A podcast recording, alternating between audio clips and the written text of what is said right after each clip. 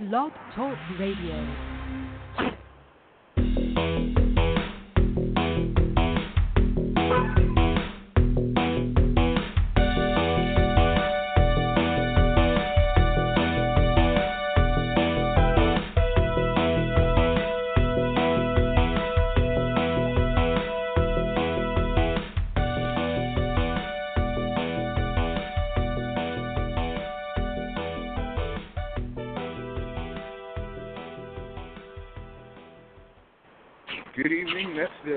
Baseball fans everywhere. My name is Michael Cullen, also known as the Brooklyn Trolley Blogger.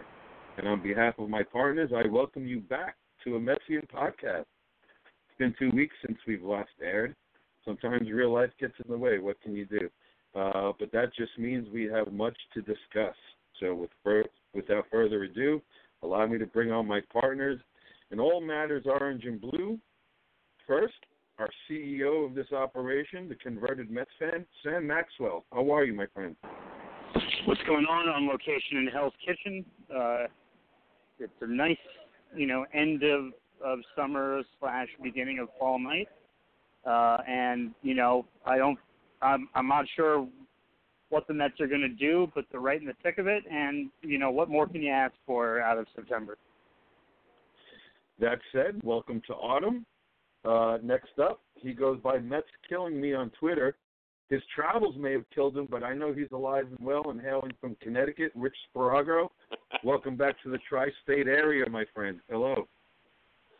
Hi, Mike. Hi, Sam.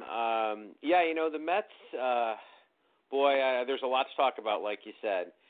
And, I'm sure we'll get into everything, but it's kind of interesting. If you think about the All-Star break, right when that happened, if you said to somebody that we would be talking about the Mets being mathematically alive going into the last week of the season, I think anybody would have laughed. But they are. Doesn't look too good, but they are. And it's kind of amazing, as they say. Well, they have a puncher's chance, as they say. They're 10-6 since we last spoke. Or you and I last spoke, Sam. And they're 14-8 since that crippling 6-game losing streak against the Cubs and the Braves. So, like we said before the show started, they're winning. They're just not winning enough. And perhaps along the way, they inflicted irreparable damage upon themselves. So let's kick things off this way. With regard to the regular season, all but 7 games are behind us. Therefore, we have a near-complete body of work to discuss, dissect, and debate. There's no more how about this or that, no more what ifs, no more maybes. At this juncture, it's all about what you've done, what goes on the back of the baseball card. You've either proved your worth or you have not. So here we are. The Mets will likely finish at or above 500, or so we hope, for the first time since 2016, which incidentally is the last time they qualified for the playoffs. And prior to 2015, you'd have to go all the way back to 2008 for their last 500 season, 500 or better. They're presently 81-74, 7 games over 500, and 4.5 games back of the second wild card position. So my questions that I will ask of you gentlemen is the 2019 regular season a success? And would making the playoffs change any of your opinions you're about to share this evening? Sam, I'll start with you.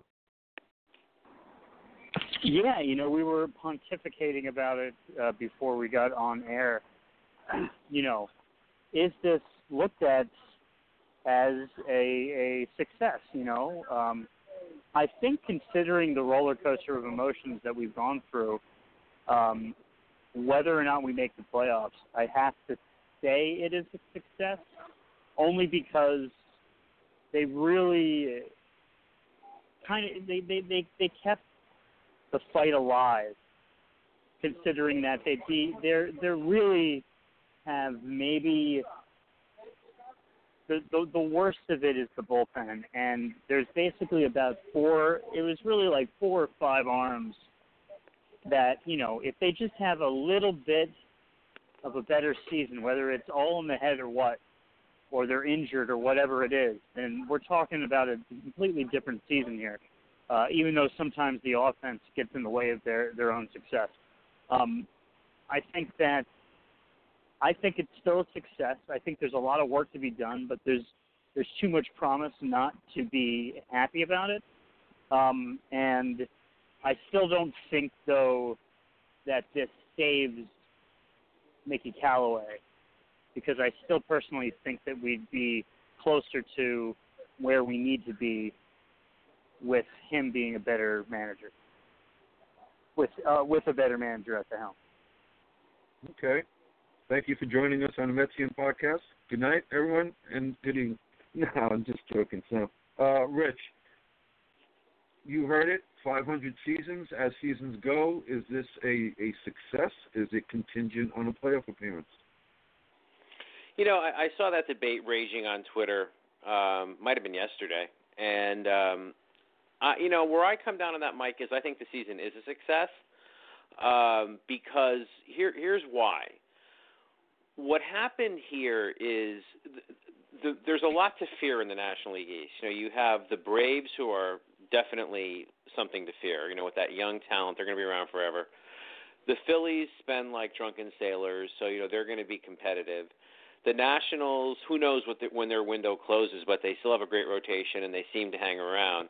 And someday the Marlins are going to be good. But what this season showed you is that the Mets have some of the ingredients necessary to compete with those teams. It also made it very clear what the Mets do not have and what they need to do to compete with those teams. So I think in the sense that you saw the emergence of some young players like Alonso and McNeil, you saw the continued development of Conforto. Yes, I know he's a bit inconsistent, but you saw continued development there. So you have a lot to be hopeful about. You have a pretty clear roadmap as to what needs to happen to make it better. So, yeah, I think in the sense that you learned something, that the team was competitive, able to hang in there. The resilience they showed is off the charts. I mean, if they gave you a grade for that, that's an A+. So I think the season is a success. The question is, where do you go from here, right? Because some of the things that made this season a success – think about Zach Wheeler. They talked about that a lot today and a lot about that yesterday. What do you do with Zach Wheeler? If you don't bring him back, you've taken an enormous step back. So, yeah, the season was a success, and there are a lot of question marks still going into the off season, and I think we know what they are. I'm sure we're going to get into them. But overall, I would say, even though they will fall short of the playoffs unless an absolute miracle happens, for a lot of reasons, I think you can call this a success. Sam, to your points, and like I said, along the way, this team inflicted irreparable damage upon themselves. Be it the bullpen implosion, late spring, early summer, or very recently with their lack of hitting and situational hitting, and hitting with runners in scoring position, et cetera, et cetera. Was it one? Was it the other? Was it a combination of both? What say you, Sam?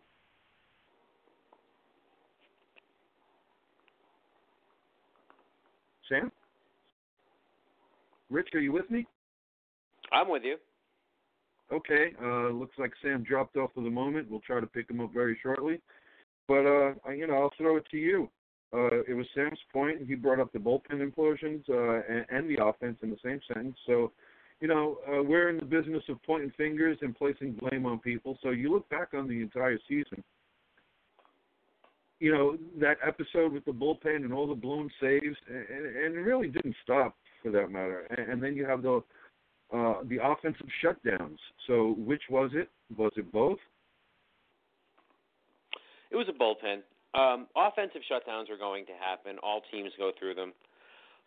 But the thing about the Mets, and the Mets would have sporadic brownouts of the offense. What team doesn't have that? But the bullpen being consistently bad all year, you know, I don't want to oversimplify things, but if they address that bullpen and retain Zach Wheeler, you have to think this team is right there next year. And I know that sounds easier said than done, right? Because you have to get a couple of reliable bullpen arms. You have the financial considerations. You have the availability of those players to think about. But if they could get a couple of reliable bullpen arms and retain Wheeler, you know, to have that rotation stay intact, then, you know, the blueprint isn't hard to figure out. You know, I can live with the occasional offensive brownout. What I can't live with is the 65 blown saves. You know, I can't live with that, the actual number there, you know. And it's just, if they just address that, then you have to think they're well on their way. So, yeah, that's where I'm pointing the finger of blame, in my opinion. How about yourself? Wow, you know what? I'm with you. Offensive brownouts happen, and they're to be expected. After all, you hit a baseball successfully 3 times out of 10, you're doing something right. Sam, I'm not sure at what point you dropped off, but we're just trying to, you know, we're just trying to narrow down, looking back on the season now in hindsight. Hindsight is always 20/20. Which was the worst of Wheeler? Was it the bullpen implosions or the sporadic offensive blackouts? No, I definitely think that it was the bullpen because, you know, the offense will do their job for 8 or 9 innings, and then the bullpen might erase all of the offense's work, at which point it rubs off on the offense, and then they don't hit as well in situational hitting the next day, or, you know, they're once more picking up the slack. Like, the bullpen has such a ripple as to how everybody is affected with the rest of the team. It's got to be the bullpen, 100% blame right there.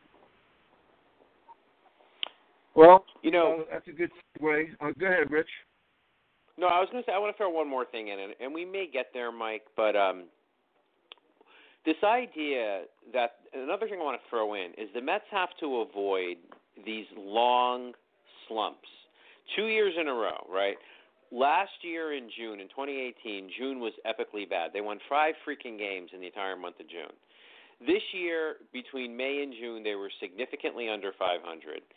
And what they have to do is avoid that, you know, because it's like you and I have talked about many, many times, Mike. You can't win a pennant in April or May, but you certainly can lose one. Every game counts. And these early season doldrums that they have a pattern of falling into, you make your work that much harder in the back end of the season. And it's no, just, but I mean it's not just like 2018, 2019. You can look at like 2013 and 2014, Rich, and see seasons that are exactly what you're talking about, where had they not just been feeling it out for as long as they tend to do, and especially like that was a big thing for the Sandy Alderson era, was that it seemed like the general manager in the front office needed spring training going all the way into June, just to like their own front office spring training to try to figure everything out. It was just. Like, this is just not just a modern-day thing. This has been happening for, like, 10 years or so. You're right. All right. No, you're right. Go ahead, Rich. No, I'm done. No. Go right ahead, please. No, I was just agreeing with Sam that he's right. I'm good on that point. Well, what do we do then? Upwards of 23 different pitchers have made appearances out of the bullpen this season. So, you know, the question is, what do we do about it? Me, I have an answer, and part of it is grooming them in the minor leagues now. I know that's already been attempted, but I think you need a more concerted effort towards that endeavor. Scout the shit out of AA for potential targets. And at the end of the day, you have to spend on quality, you know, and not necessarily on quantity. So my question to you guys is, A, do we trade or do we attempt to trade Edwin Diaz? And who are the keepers and who are the people that we jettison? Also, Lugo's name out there, Gesellman, Wilson, he's signed through 2020. Avalon is signed to a one-year deal. Familia is still signed through 2021. And then we have the menagerie of heroes, Chris Flexen and Gagnon and Tyler Batchelor and Paul Sewald and Mazza and Brad Brock and Tim Peterson, Corey Oswald, et cetera. So what direction do we take, Rich? Well, that's a great question. And the soft underbelly of every team has a soft underbelly, but the Mets' soft underbelly is softer than most. You know, when you get past Lugo and Wilson, Familia at least can give you competence on occasion. He's maddening because he'll look like the old Familia for a day, then he'll look lost for a couple days.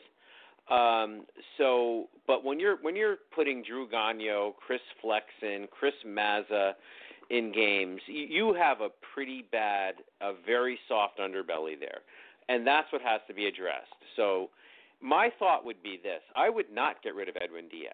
You'd be selling for pennies on the dollar on him. I would have Phil Regan work with him. He looked good today. Yes, he had two walks, but he did strike out the side, which has becoming very typical for him. He'll look lights out against a couple of batters, then he'll look horrific against a couple of batters in the same outing. But this kid has amazing electric stuff. Why would you sell him for pennies on the dollar? Work with him. Keep him around. I'm coming around to believe they probably should trade Syndergaard. And if they trade Syndergaard, maybe they in a deal where, you know, maybe you have another piece in there, maybe you could get a really reliable bullpen arm and maybe another piece back. And I'll tell you why. I think Syndergaard's time has come and gone here. For whatever the reason, this whole thing with the personal catcher, I do think that the Mets are trying to play a little bit of a media game to make him look like a bad guy, because I think their intent is to trade him before he becomes a free agent. So go with it. Get him out of here. Get what you can back. You're not really selling low on him. You're not really selling high, but at least you might get fair value back. Maybe he has to go. Maybe you replace him in the rotation with Lugo, because he's made it pretty abundantly clear he wants to be a starter. And now you're down a couple of arms in the bullpen. Then you focus on that. The Syndergaard return maybe has to be a very reliable or two bullpen arms. You have to spend a couple dollars in the offseason. And you have to deepen that bullpen. You have to make the days of Chris Flexen, Drew Gagnon, and Chris Mazza, you have to make those days over. We can't have it anymore. So work with Diaz. Familia's not going anywhere. You'll get less than pennies on the dollar for him. So work with these guys who have to be here. Don't sell low, and address that darn bullpen. So that's my prescription. Sam, how do you reconcile this bullpen? I think our closer is on somebody else's AA affiliate. What say you?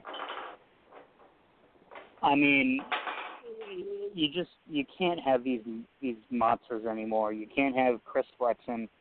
You can't have these bachelors. Just like, I mean, they're getting to the point that they give me more of an ulcer than Manny Acosta ever did, and that's saying something. You know, like you just, I mean, you got Avalon looks great, Wilson, but the thing is, it's like,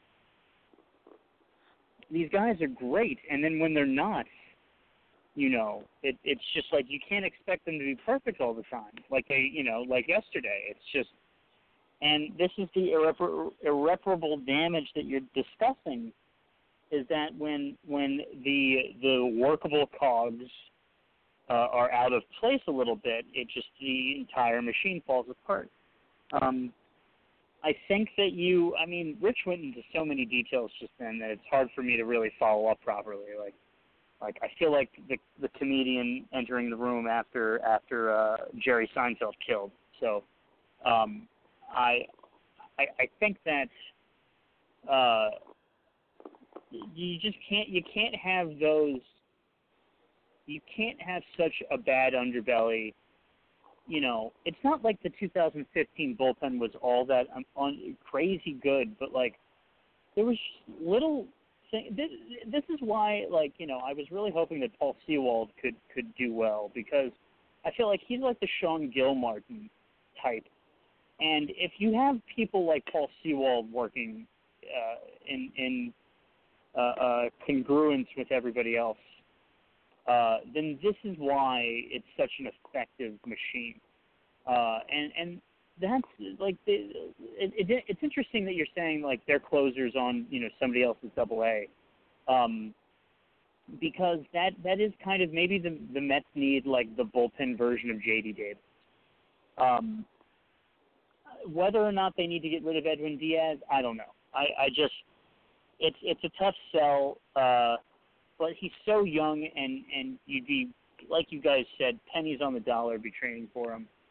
I definitely think that that a great Edwin Diaz, like you said, he looked good today, but you can't just you can't have him be the closer going into next season. You can't just say that, so it's gonna be interesting for sure. I think the number one place that they need to figure their shit out, and we're gonna have to figure it out. We'll probably know within a week and a half now, is the manager situation. So, yippee-ki-yay. Don't stop there. Stick with it, Mickey Callaway. Sam. No, I think that he's just a little bit lackluster. I know that the bullpen does not make him look good, but he's just constantly stepping on his own toes, and I think that if you're selling, a winning season, what do I think's going to happen? I think that it's going to be one of those things like, all right, well, we worked out the kinks, and next season, third time's a charm for Mickey Callaway. That's probably how it's going to go, but I would rather it go in a different direction. And I wouldn't, the question is, I'm sure they're having these conversations. People probably know what Brody thinks. Brody probably has a pretty black and white opinion about the entire thing, and he probably has a black and white opinion based off of Plan A, Plan B, and Plan C, depending on how it's going, depending on how next Monday turns out. So we'll see. But I don't think he should be around. Rich, Mickey Callaway? Well, I think he's gone. I think now, and it's unfortunate because let's face it. I mean, the guy's in-game managing it has a lot to be desired. Look at the game Wednesday against Colorado when he had Rene Rivera bat for himself with the bases loaded and the Mets down a run. And you have two other catchers on the roster. You have a very deep bench. And you have a lot of guys. And he lets Rivera hit for himself, which makes absolutely no sense. I don't know what the hell he was thinking there, And plus, if you're saying, well, Syndergaard throws best to Rivera, Syndergaard was at the end of his rope. He had 95 pitches at that time. What in the living hell are you thinking about? So he does a lot of bizarre stuff like that. But on the other hand, you have to give him one thing. In fairness, this team has not quit. They could have, when they lost that first game out of the All-Star break to Miami, they could have folded their tents and said, you know what, season over, I'm going to go through the motions, get my personal stats and be done with it. This team came together. They continue to fight and claw, and don't give me this crap about how they only beat bad teams. They beat some really good teams along the way, too. And you have to give them that. The manager's job is multifaceted, right? One of those facets, a very important one, in-game decisions. Mickey gets a C- there at best, but in terms of the stuff you can't measure, like the chemistry and the fact that these guys play hard for him and they seem to want to win for him, they seem to have his back, gets an A+ there. So on average, Mickey to me is a B/B- manager. But I think all of that is academic because of something I've been saying all year, which is Brody's going to want his guy. And unless Mickey, I would say, unless he went at least one round into the playoffs, he was gone. And let's face it, they're not going to the playoffs. So Mickey's gone. And he's gone not so much because he has an overall poor performance. He's gone because he didn't bring the team deep into the playoffs, and it gives the general manager the fodder the general manager needs to get the guy he wants. So I think that's what will happen. No, agreed. I can't add much more to that. I'm in lockstep with you, Rich. The other part, circling back to Edwin Diaz, the other part of that trade was Robinson Cano. And I'm going to before we go to Robinson Cano, though, can I just ask this question? Throw this out to you guys. Like, do we have any inclination as to who or what that type is? That is Brody's guy. Like, what do we have any idea of what he's going to look for out of a manager? Well, I'll jump in on that. I think it's going to take one of two distinct paths. Brody might, and I know that I'm not even necessarily saying a client. Brody might have a connection to somebody for some reason, somehow, some way, and that might be a guy, and we don't know who that is. And it could be a guy that he's worked with in the past. It could be a guy he knows from XYZ location that he's comfortable with. He's either going to go the familiarity route or he's going to try to buy, and I think this would be a thing he would do, try to buy credibility, because this team knows that it needs that, right? It needs somebody to manage the press. It needs somebody experienced, to do that stuff. So either it's going to be somebody that it's going to pop up and we're going to be like, holy shit, he knows that guy. How does he know that guy? Oh, wow, okay, now that makes sense. Or it's going to be the Joe Maddon / Joe Girardi type, the veteran manager who automatically, if nothing else, brings smoothness to the post-game press conferences, brings professionalism, all those things. So I think it'll go in one of those two directions. Fascinating scenario. I don't have an answer. I just think it's really fascinating. And Mike, I feel like this is what they tried to do with Art Howe, and it failed miserably. Was bring somebody in with past winning and past credibility, and the Mets, could really use a dose of that. But they, I think that Art Howe was uniquely flawed in that particular instance. It was a perfect storm, which is why somebody like Joe Girardi, it's not that direction. We know, Joe Girardi's already made it with, a pretty resounding fan base of New Yorkers. So I know that the joke is that Yankee fans, can Jim Brewer the other day said it's like, they can go backpacking across Eastern Europe for 6 months and then come back in October and go, so who are we playing? But it's still they're also the same ones calling up Mike Francesa when they've had 95 wins, talking about how Aaron Boone needs to be fired. So there's a whole different, there's all different types of Yankee fans, and Girardi's had to deal with all of them, and that's where, he's very intriguing, and I just wonder what Brody's thinking.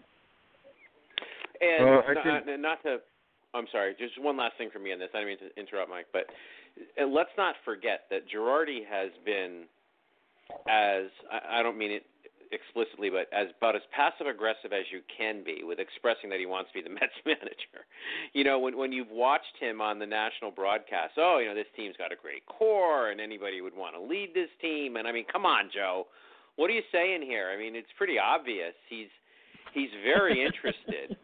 And people say that, that he probably wants the Cubs job because he's a Chicago guy. But at the same time, who knows what's going to happen with Maddon? I know people are saying Maddon, might not come back next year, and certainly the Cubs have absolutely. Whereas the Mets have hung in there valiantly, the Cubs are sinking like the Titanic at this point, and maybe they think it is time to part with Maddon. I think the biggest thing against Girardi coming here would be if Maddon doesn't go back and the Cubs go aggressively after him. But assuming Maddon does go back there, it's pretty obvious Girardi wants this job. And Brody likes shiny new toys. He likes shiny toys that get attention, and Girardi will get a lot of attention. See, I happen to think Girardi's holding out for his dream job in Chicago. Otherwise, he would have taken the job earlier, I think. I don't think Maddon's going to be back, and I don't foresee Maddon in the New York Mets dugout for that matter. I don't foresee the Mets paying a whole lot for a manager.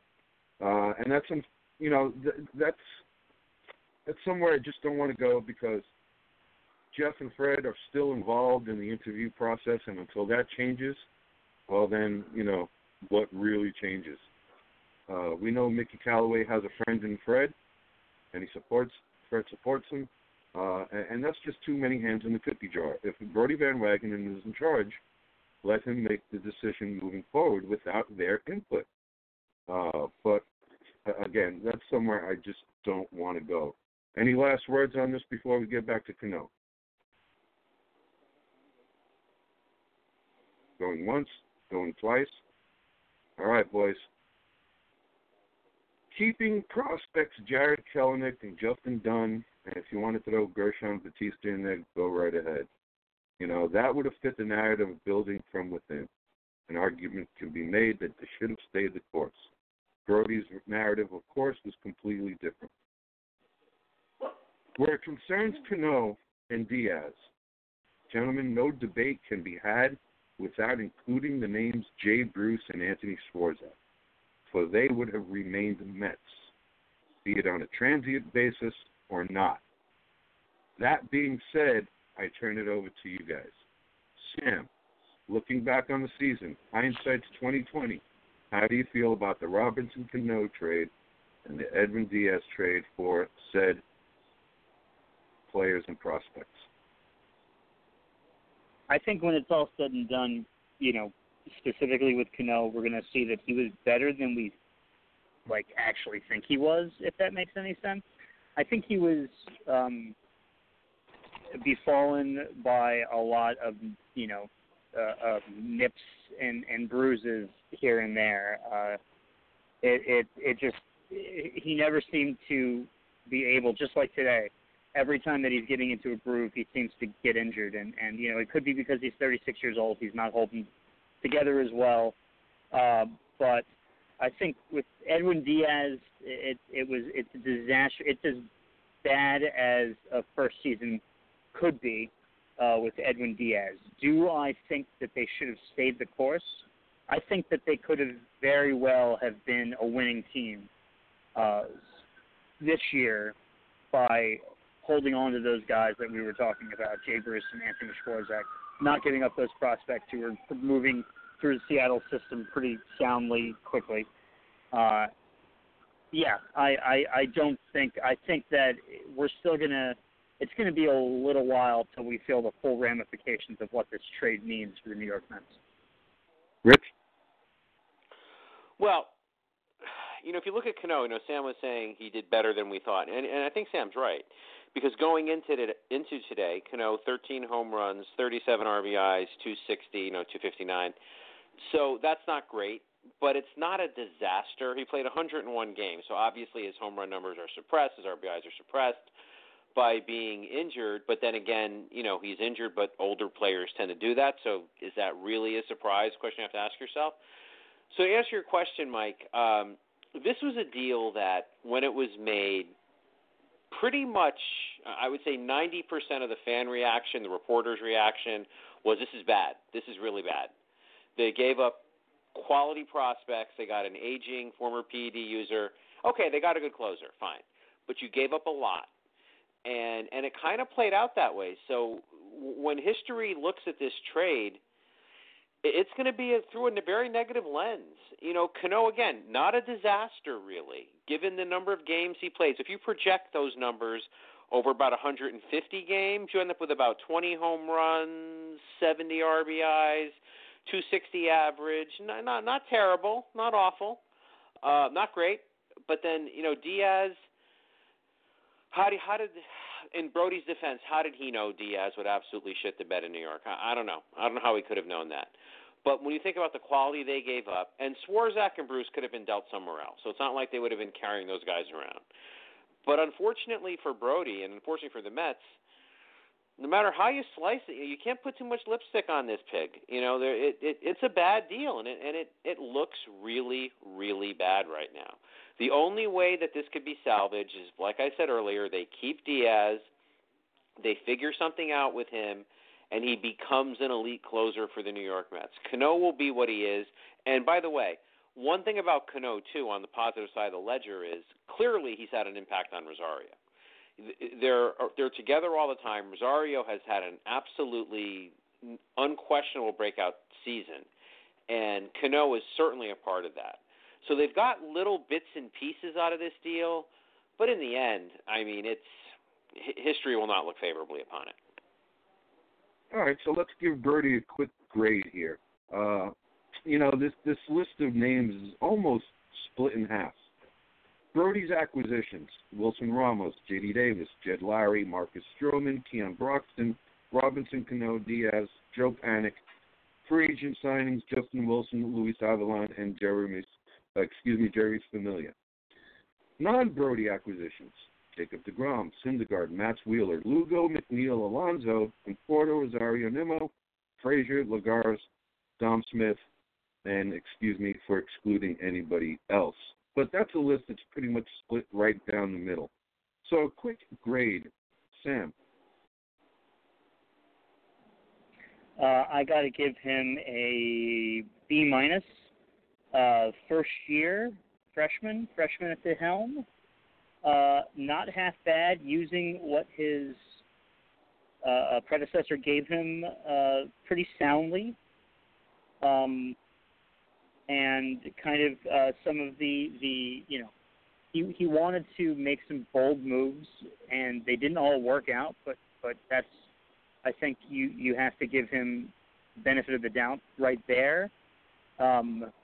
Considering that he's been a face of this franchise in many ways, and considering how vocal he has been, out front and center he has been, and the fact that they're right in the thick of it, you got to give him credit where credit's due for kind of helping with the morale and helping with the valor of this team. Freshman year, better than Mickey Callaway. I think he's better than Mickey Callaway has shown, and hopefully he has a better sophomore season than Mickey Callaway has. And I know, Rich makes a good point that I should let up on Mickey a little bit. But, yeah, I think that going back to Brody, since I tangented real quick, I would give him a B-. I think that is – and it doesn't matter what happens going forward. I think that we are all in agreement that if the Mets get into the playoffs, it's a miracle. If they get past the first round, it's a miracle. If they get past the second round, it's a miracle. And if they win the World Series, it's a goddamn amazing miracle. So I think one way or the other, regardless of what happens this last week and where we are talking with our season report podcast, it's still going to be – I'll still give them a B-, even if they are world champions. You're listening to a Metsian Podcast with Sam, Rich, and Mike.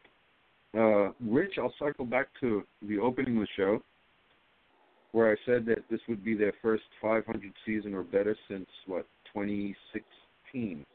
That being said, this team is pretty much split down the middle, 50% Sandy Alderson, 50% Brody. We are over 500 and perhaps headed towards a above par finish.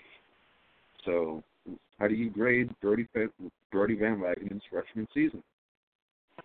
Well, I'm not far off from where Sam is. I'm going to say C+, maybe C+. And the reason for that is the best thing he did was J.D. Davis.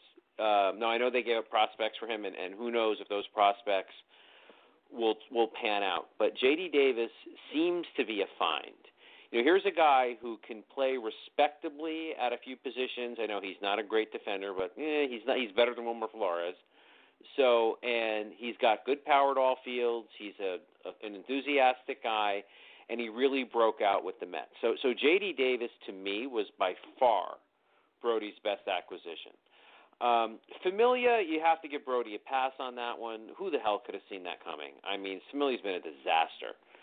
So you have to, if you go by what when you put pen to paper, I can't really fault Brody for Familia. But the thing is, and then Stroman, I think, could end up being a good deal if they could retain Stroman. He seems to certainly be finding his way in the National League after a couple of rough starts. The key will be, you don't want to give up those prospects for a season and a half. You have to find a way to retain him. Stroman, good deal. But when you think about some of the other stuff, they gave a prospect for Keon Broxton. Keon Broxton didn't last a month. He lasted a month. Now, granted, he wasn't doing well, but you still gave up prospects, and then you DFA'd this guy within a month, so that's bad. The Cano-Diaz deal, as we discussed, it's like getting a zero on a paper in school. It's hard to come back from that and still have a good grade. That's an enormous negative. So, jettisoning Bruce and Swarzak and their money, okay, the problem is he did it in a deal where he got Cano and Diaz. So, J.D. Davis, positive. Marcus Stroman, positive. But some of these other things did along the way, like picking up Wilmer Font, like deals like that, just they did not work out. So a mixed bag, to be generous, probably tilted a little more toward the negative. But the fact that the team, finished over 500 and or will finish over 500, I should say, I'll give them a CC+. But a final thing to say is, and I've never been a Sandy Alderson fan, but I will say this. A lot of the reason the Mets will finish over 500, starting pitching. They stayed healthy this year. They were largely effective. That's all Alderson, other than Stroman, came in essentially through his first game in August. So you have to give a hat tip to Sandy Alderson for that. So a lot of the reason the Mets did well would be Alderson. Alonso's in the system because of Alderson. The starting rotation is Alderson. McNeil is Alderson. So, you have to be fair there. All right. So moving forward, we'll expand the conversation somewhat. What do we do about third base, center field, and how do you feel about catcher? You know me, I'm a defensive over offensive kind of guy, i.e. Wilson Ramos. So third base, center field, catcher. Anything you care to revisit, like trading Noah Syndergaard or free agent Zach Wheeler, Sam? Third base is going to be interesting. I think J.D. Davis and McNeil have claim to it. I don't know exactly who's on the free agent market, but I guess you have to figure out where you can kind of keep this versatility going if you see a place offensively that you can upgrade. I think that, it keeps going back to where the Mets really need to upgrade here is the bullpen. But who's to say that a free agent arm is going to be the direction to go? I just think anywhere that they think, including third base, that they think that they can upgrade. But I don't think that it's going to be a bad thing to have McNeil and JD kind of just going back and forth between the third base position.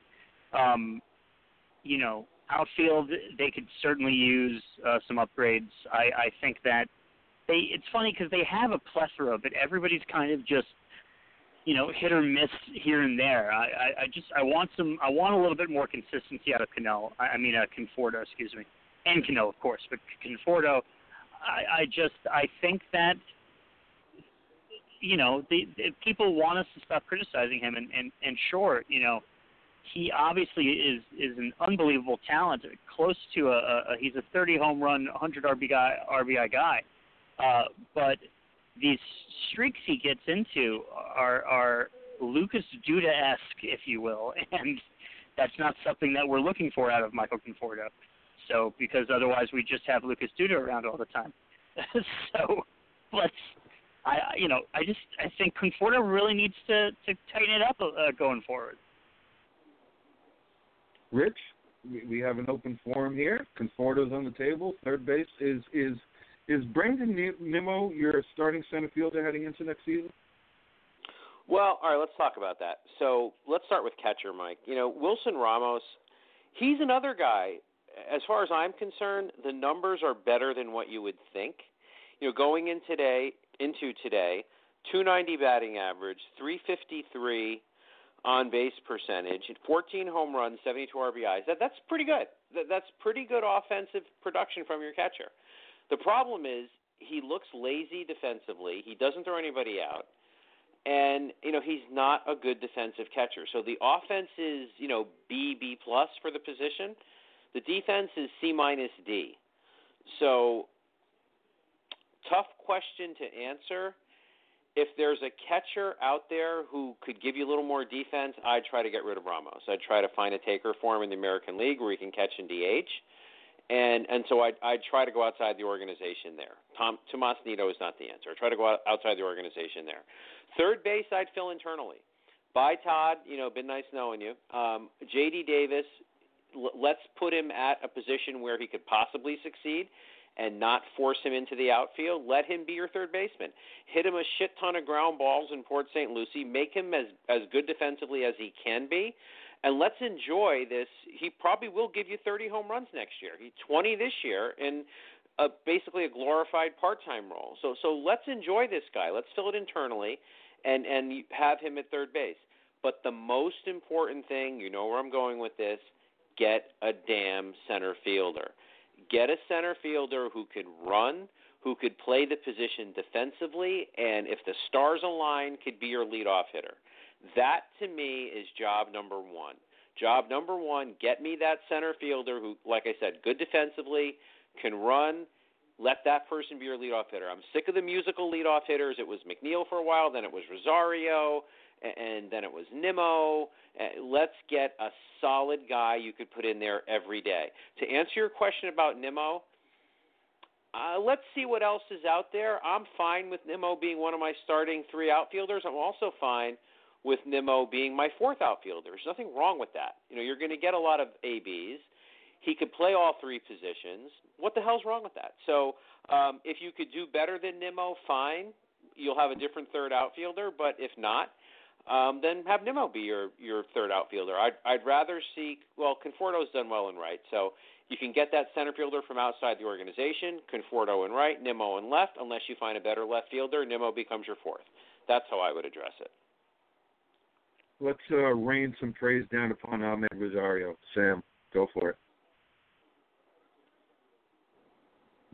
I mean, what's more to be said? I mean, you know, I think where we really need to start is bravo on how many walks he's collected. I don't even, let me see if I can pull the numbers up. But I have it, Sam. 31 walks. 31 walks. How many did he have last year? That I don't know. It wasn't many. Right, but it was a big deal when he got to, you know, 20 in walks. And so you got to give him props. He's taken pitches, and that's a big reason why his batting average is up. It's not just his on-base percentage that he's getting up with that. It's because he's seeing the ball better. He's taking better pitches, and he's waiting for the pitches that he can drive. And he's been spectacular. His power's coming around. I mean, so you're talking J.D. Davis. Okay, let's say J.D. Davis / McNeil, third base. Ahmed Rosario, shortstop. Robinson Cano / McNeil, second base. Pete Alonso, first base. That's a pretty amazing infield at this point. This is in a pretty awesome offensive infield coming together possibly for next year. So Cano's got to, you know, stay on the field, get it together. McNeil, I'd like him to come back around to finding that batting average again. Try to find some balance between these two, because he's batting like 242 with his power. But yeah, anyway, go back to Ahmed. Ahmed's been fantastic, and at some point in this podcast, we got to go over to praising Pete. You didn't think I was going to leave that out, did you? On the maturation of Ahmed Rosario, as told to by Rich Sparago. What's up? Well, you know, we shouldn't be surprised. This kid was a highly touted prospect. In 2017, he came up at the ripe old age of 21, and he struggled. You know, he did a lot of things wrong. He had no plate discipline. Remember the game against the Marlins where he, you know, did that little tap thing in the glove and lost the out at first base? At times, it looked like he played with his head up his rear end. So all those things happened to a very, very young man. Last year, second half of the season, he showed progress. This year, 287 batting average. Now, his 323 on base percentage is not as high as you'd like. I'd like to get that to 350. Okay. Like Sam said, he's showing progress with plate discipline, and he is walking a little bit more. He needs to continue that progress. He needs to walk even more, like I said, and get that OBP up to 350. But he settled down defensively. Notice how there are no more cries for Ahmed Rosario to be an outfielder. I haven't heard that nonsense in 2 months because he's settling into the position. He's 23 damn years old. He's only going to get better. And when you look at this kid's athletic ability, it justifies giving him the time to grow into it. You know, when you look at a guy, I hate to bring up a name from the past, so what I'm going to, but look at a guy like Tejada. You say, okay, when this guy maxes out, what is his ceiling? And you'll project it somewhere. You look at Rosario's ceiling, it's much, much higher because of what he can do. He has speed. He has power. Speed helps on both sides of the ball. You give this guy some slack because of what you see. You see what he can be, and you're seeing it now. And he's going to continue to grow. This 287 batting average, don't be surprised if it's 295 next year. These 14 home runs, don't be surprised if they're 20. 17 stolen bases become 25. And this is a kid who's growing into his potential. It's wonderful to see his progress. So, yeah, props to Ahmed Rosario. Okay, gentlemen, in 1920, Babe Ruth opens the doors to the 50 home run club. 100 years later, Pete Alonso becomes the 30th member. 50 home runs. Only two rookies have ever accomplished that feat. Pete Alonso's one, Aaron Judge is the other. So, Sam, let's rain praise down upon Pete Alonso. You first. I mean, the first thing I'll say, and I know that we also have been talking about the ball being juiced or possibly harder to throw, maybe a little bit more aerodynamic because of the seams, but, you know, he's hitting 450-foot bombs consistently. So maybe there was a little aided by the ball, but, you know, this type of home run prowess that the ball, that they may have been hoping for out of the ball, was made for Pete Alonso. Was absolutely made for Pete Alonso. And he goes and gets it. You know, like there's so many balls that, like, at best they'd be opposite field singles that other people would go and get it out of the strike zone when it's a little bit of a breaking pitch that dives just underneath the strike zone. And, you know, it's some good hitting. You kind of, you know, you get it off the edge of the bat and you slap it over the second baseman if you're a right-handed hitter, and it goes the opposite field for a single. That's cute. It's really cute. His when Pete Alonso gets a hold of this stuff, it goes 450 feet. And I'll pass it over to you after this, Rich. The only way I can finish it, you know, Pete Alonso could get better. He could get worse. But this season, the Mets literally have never had an offensive season like the one Pete Alonso has just had and will and is currently having for another week. Well, you know, I've never been happier to be wrong than I was about Pete Alonso. What I saw, what I was worried about with Pete Alonso, I thought we were going to have another Butch Husky on our hands. You know, a guy who killed it in the minor leagues, but an undisciplined hitter who would strike out all the time. But what Pete has shown, not only has he hit 50 home runs, not only has he has the second highest exit velocity in baseball on his home runs, not only has he shown that, he's also hit a lot of home runs to right center field so he can go the other way. He is much, much better defensively than I ever thought we would see out of him. You know, there was all this talk that he couldn't play the position and certainly couldn't play on the big league level. Well, you know what? On a stratomatic level, I'd give him probably somewhere between a 2 and a 3. He's certainly not a 4. So he's not a defensive liability at all. He's great for the team. He's become a team leader. How much more can you say about this guy? You know, power to all fields, prodigious power at that. Decent defensively, exceeding expectations. Team leader, all of those things. Are there some things he could do better? Well, yeah. I mean, sometimes when he swings at, pitches in the dirt and pitches a foot off, 3 feet off the plate, you get a little frustrated with him. Sure you do. But when you think about what you have here, and Sam, you're right. The sky's the limit for this guy, but also there's a floor too. If the league figures him out and just continue to pitch him in his weak spots, can Pete adjust? Will he? Sure, I like to think he will, but there's a long way to go here. And Pete Alonso is not a surprise to anybody anymore, so teams will adjust to him. He can hit 60 home runs, and he can become a 280 hitter instead of a 260 hitter. Or if the league really adjusts to him and he has a tough time adjusting back, we could see a regression next year. How do you know? How do you really know? But what it has been, it's been a ton of fun watching this kid, right? Without a doubt. 62 home runs. I'm calling it. There you go. 2020, 62. I'm crossing my fingers. Look, these are... Let's go through the list. He broke David Kingman's record for most home runs before the All-Star break as a Met. He goes on to win the Home Run Derby. He breaks the Mets rookie home run mark set by Strawberry. He breaks the all-time single-season Mets home run record shared by Beltran and Hundley. He breaks the National League rookie record set by who? Bellinger. And he's the second rookie ever with 50 home runs. So, 2 more home runs to tie in 7 games, doable. Very doable. This is special. I've enjoyed it. I've enjoyed it immensely.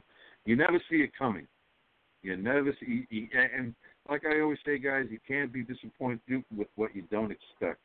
That's why this has just been so much fun to watch. The Mets' legacy is built on pitching, and he's our first 50 home run hitter.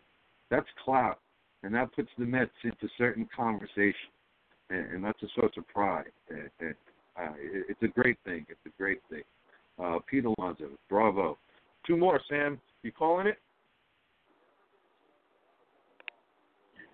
Oh, I'm calling it, man.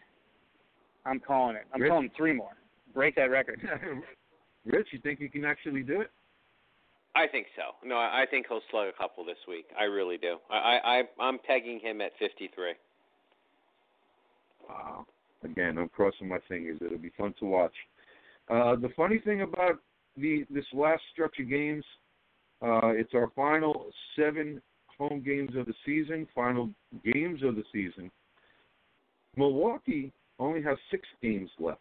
Chicago has 6 games left. And here we are with 7 games left against the Marlins and the Braves.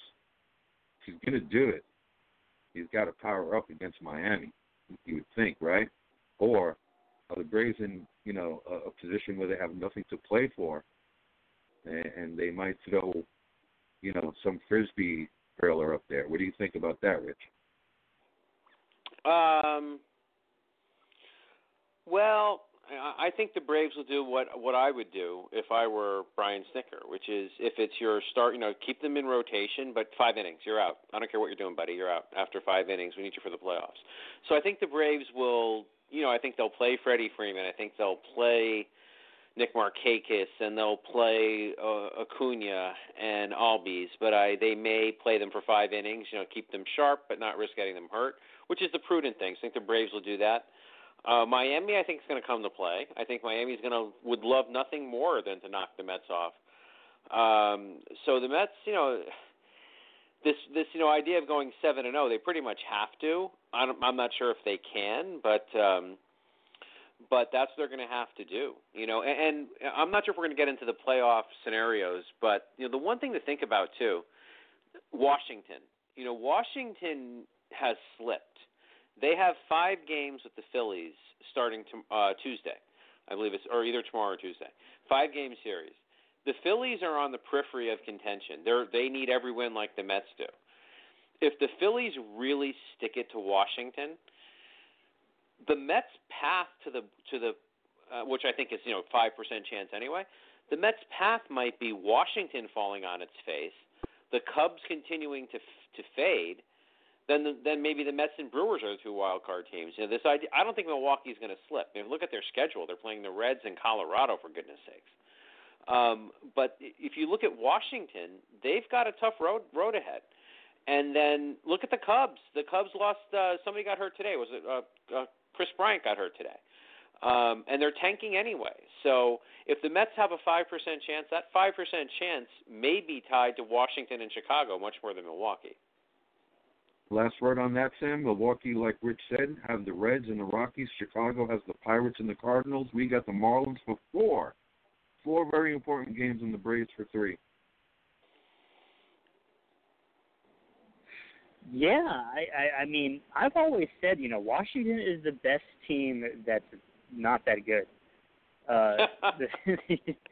Like, they're just, I'm never impressed. I don't think they're ever going to get that far. And so, you know, even if they win the wild card game, they still got to win a division series to impress me. So I mean, you know, we're I'll also say this too. The Mets season's been over at least like a dozen times this year. And every time we're left saying, now hold on a minute.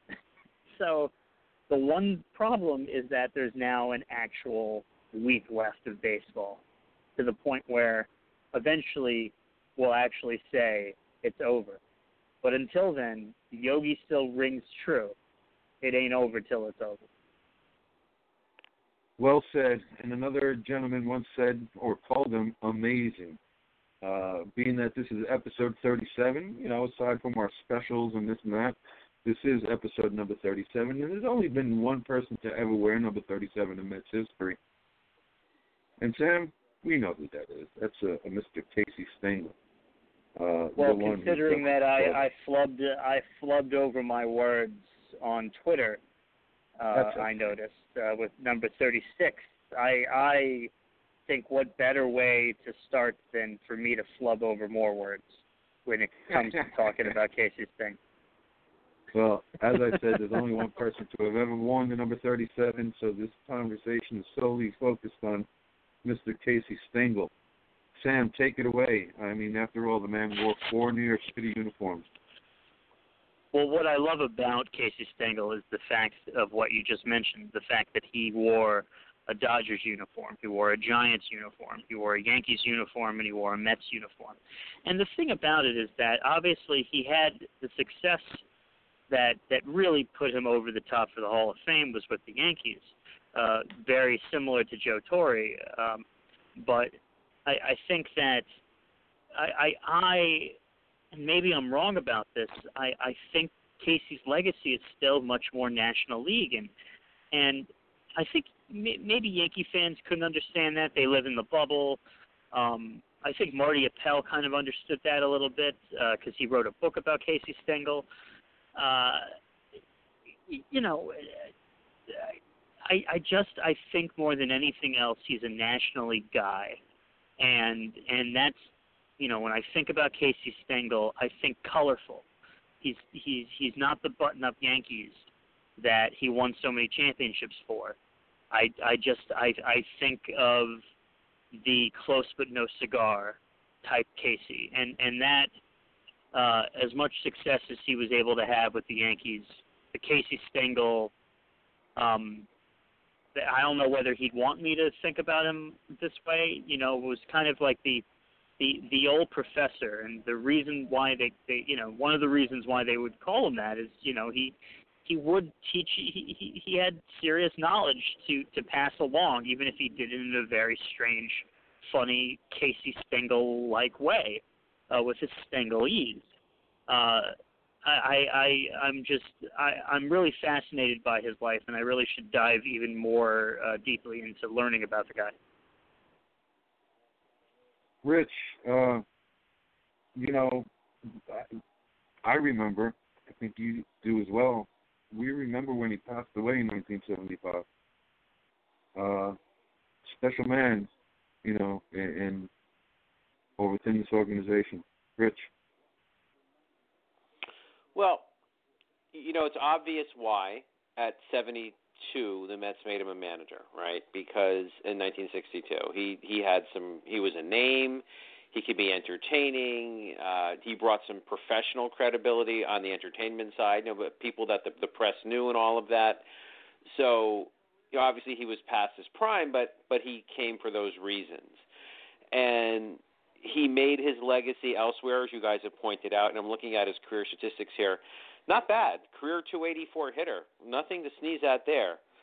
60 career home runs, 131 stolen bases. You know, you look at where he spent his time, you know, Brooklyn, Pittsburgh, Giants, and Boston, basically all in the National League.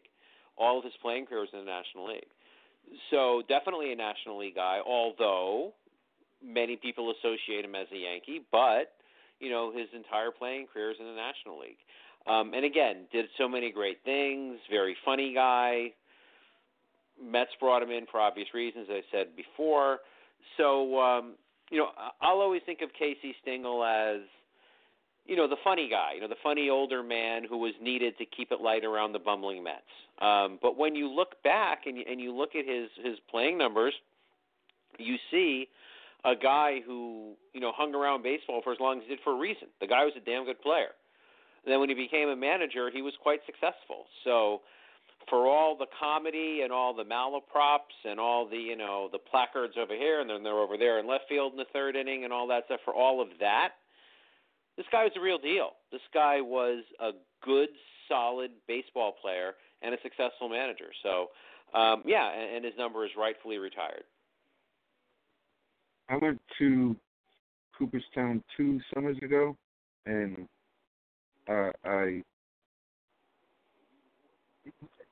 there's a statue of him in the art section. It's one of my most favorite artifacts in that whole building. Mine too. It really is. When was the last time you went there? So you know exactly which one I'm talking about. Oh, like 2 years ago or so, or something. Yeah. I mean, and it's him in a Mets uniform, which I said, yes, exactly. Which I think says it says a lot. You know, it's not like, and you know, not to take away from his Yankee time, but the Hall of Fame, I'm sure, could have found some pretty astounding-looking portraits or statues or something of Casey Stengel as a Yankee. Yeah, that statue is definitely amongst my top 3 artifacts in that whole building. It really is. I love that statue so much. And the statue that the Mets Hall of Fame has as well. I'm pretty fond of that statue as well. Gentlemen, let's move on to our front. Go for it.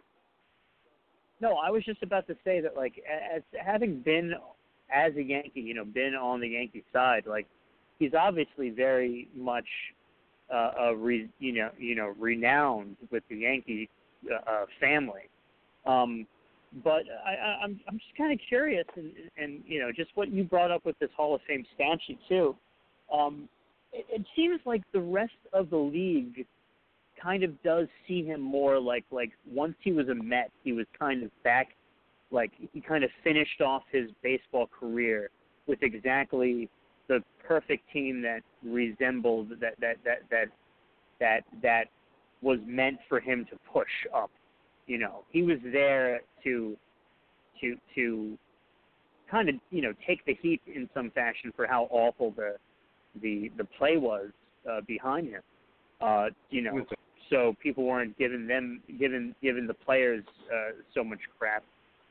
They went to Casey in case of the who knows exactly what they were thinking when they put their gloves down on the field, and everybody would laugh and the press would have fun with him and the fans would have fun with him.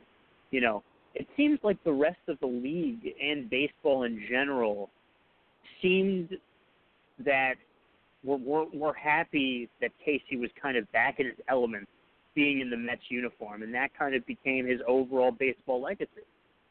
I'm kind of curious what you guys think about that. I think hiring Casey Stengel was a wise move, an exceptional move, because expansion teams, you know, weren't as well equipped as they are today back then. I don't believe there was an expansion draft, and the Mets still had to, you know, not only build but still formulate a farm system. So he was definitely a selling point. Him, along with some of the other veterans that they brought in, you know, Gil Hodges, Richie Ashburn, Yogi Berra, and a couple of others, you know, so they were definitely selling points and you know, to get people into the park, the good old days. But at the same time, you know, they were just buying time. Again, you know, the business operation really started taking off, you know, let's say by 66 and 67, because we started seeing some of these youngsters come through the system who would eventually go on to win the 69 championship. Rich? Yeah, I think that's right. You know, he was buying time, giving them something, you know, whether it was entertainment or whatever it was. He was buying time while the organization put itself together. You know, and the organization came together a lot more quickly than anybody thought, of course. You know, just 7 years later, they were world champions. But Casey Stengel was brought in for a reason. He did that job. I mean, come on, here it is, 2019. You know, 57 years later, we're still seeing videos of them. You know, when they come back from commercial sometimes, you know, you see the one with the placard that I was saying before. You know, you see the one where he's conducting the orchestra. You see the one where he talks about, you know, before they say Mama and Dada, they're saying Metsi, Metsi. You know, this stuff lives on 57 years later. So clearly he had an impact on this organization. And sometimes the impact isn't so much that they won under you. The impact is you bought time for them to enable them to win, and that's exactly what he did. He's the first iconic person in a Mets uniform. I mean, yeah. Obviously Don Zimmer was in a uniform. Gil Hodges was in a uniform. There were some pretty remarkable players to wear that uniform in 1962, and Richie Ashburn was one of them. He'd end up being a Hall of Famer. But Casey Stengel really took, you know, ownership and marriage with that uniform at the beginning there, and it, you know, wearing it before the players were even on the field, to the point where he was pushing up, got to come see the Metsies, and he. But I'll throw this out to you guys: can you imagine a manager in this day and age, in the Twitterverse, falling asleep in the dugout? Didn't Torrey do that? No, Torrey might have done that too. Torrey might have done that at some point too, but Casey definitely did it. But like nobody cared at the time because he was just buying time.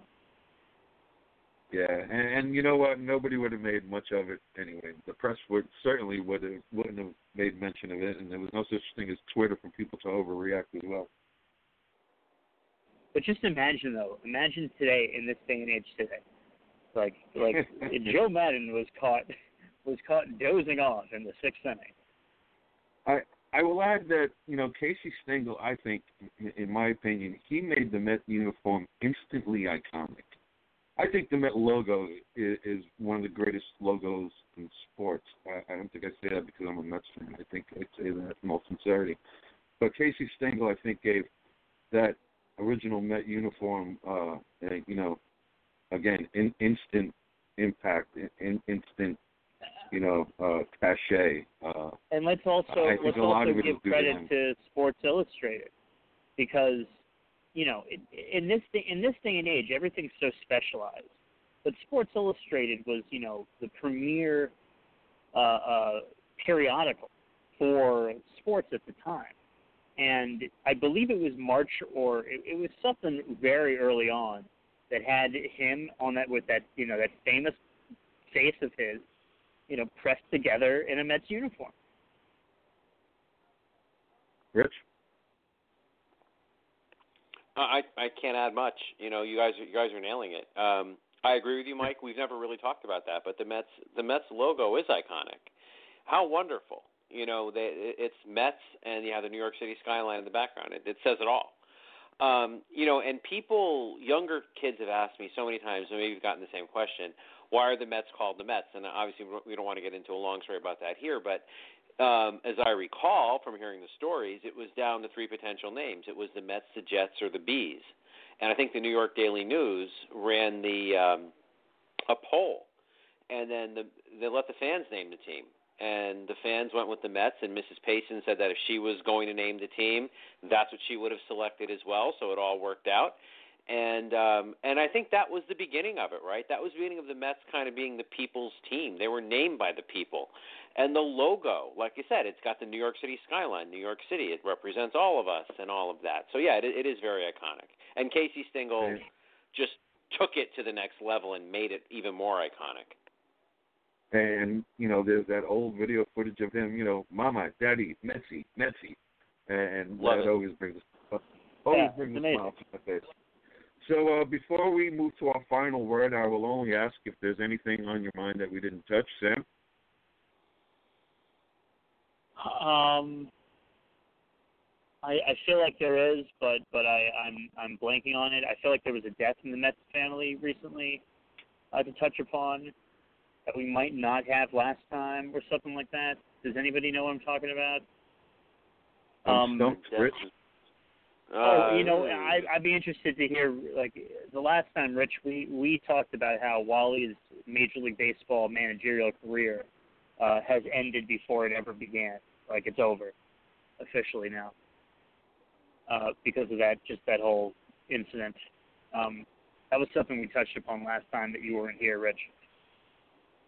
Yeah, that's sad, but, you know, Wally, when guys do that, they bring it on themselves. So you look at that, you look at Germán with the Yankees, you look at Felipe Vasquez with the Pirates, you know, they do this stupid shit, and you bring it on yourself, and it's a shame. It's a shame because Wally has so much to offer the game, and I know we've talked about him ad nauseum, but the thought of him coming out of the dugout and showing the fire and all of that would be great for any team. And he shot himself in the foot, and it's sad when you see that happen.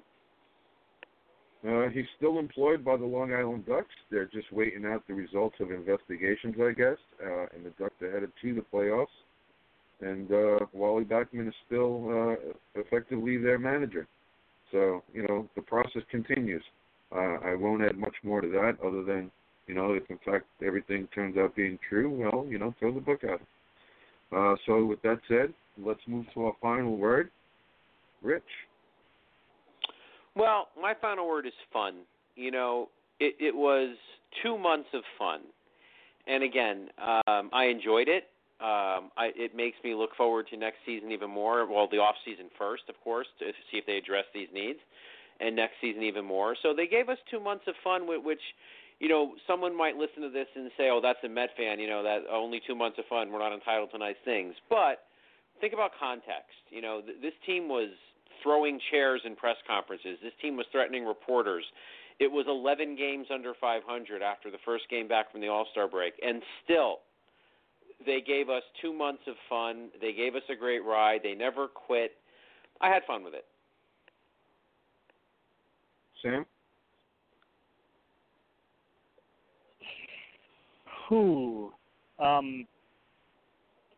Commendable. Change of pace. I'll go multifaceted here. I think that it seems as if most likely, not to jinx anything, but most likely they'll collect one more win over the next few games, and they will have a winning season regardless of where they finish after this. Most likely, knock on wood. So, usually when they fall into disrepair, it lasts 4, 5, 6 seasons or more. And so the fact that they may have figured out how to not let that happen anymore, that's progress.